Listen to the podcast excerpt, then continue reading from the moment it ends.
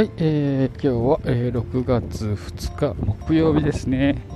えー、例えば時間は13時50分です。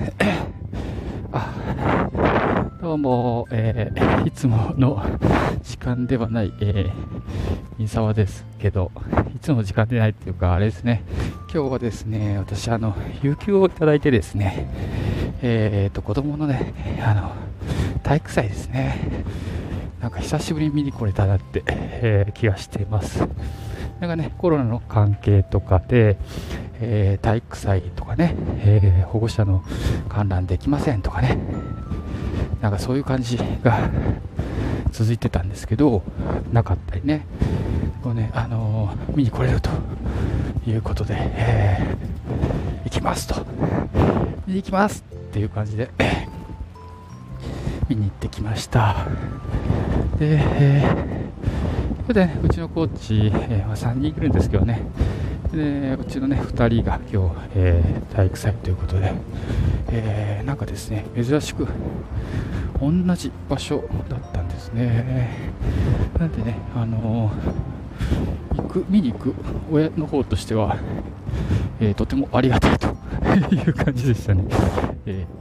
えー、ありがとうっていう感じですね。でね、その場所が、あの静岡市でもね、あの草薙、えー、総合運動場というところで、あのトラックとかね、えー、ラグビー場とかサッカー場とか、えー、総合的な、ね、運動ができる、えー、施設になってるんですけど、ここね、あれなんですよね、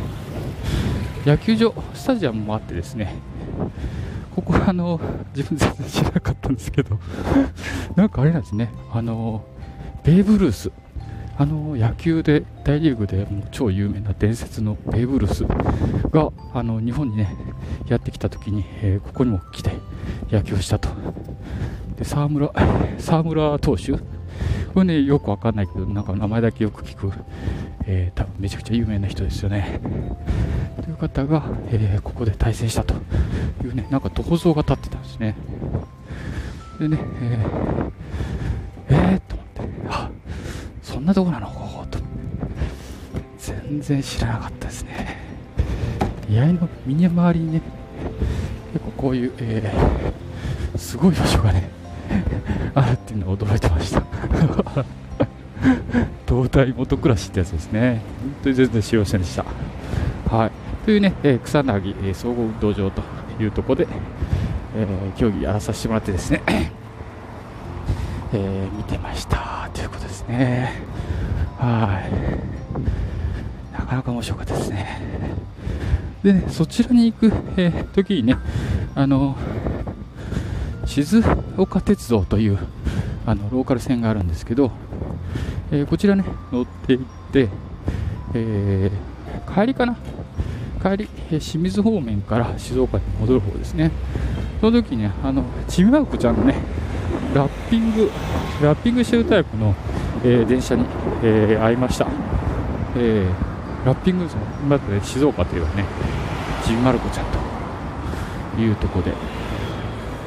で、えこちらのねラッピングの中で車内の放送もされててまるちゃんまるちゃんがね、え次は長沼だよとかって。今ちょっと真似して全然似てないですけどね、えー、次は古章だよとかって。可愛くに言ってるんですよね。でそれの、ね、音をちょっと取ってきたので、えー、それをこの後流して、えー、聞いてもらおうかなと思います。ちょっとね電車の旅っていう形でね、えー、いつもねサバゲーサバゲーしたね、えー、とことはまた違った、えー、とこをね、え僕は僕っちが住んでる静岡市。ですね、ちょっと雰囲気をちょっと感じてもらったらいいかなと思って、えー、流そうと思いました。なんでまたよろしくお願いします。みそばでした。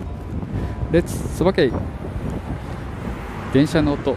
出発進行。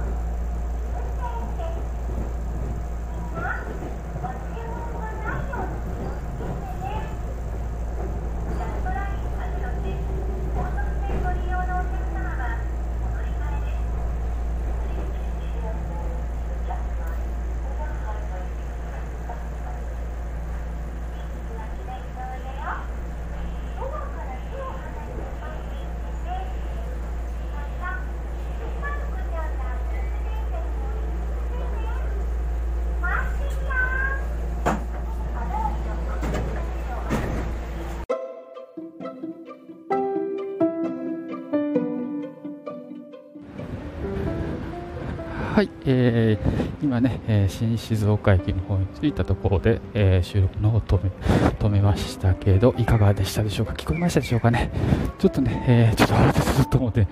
あの、ちょっとあまり上手に撮れてないかもしれませんけど、えー、雰囲気は伝わったかなと思います。なんでね、えー、静岡の街に来るとですね、JR とまあ私鉄ですね、電車が2つあるんですけど、そちらの、ね、方に乗って、えー、ラッピング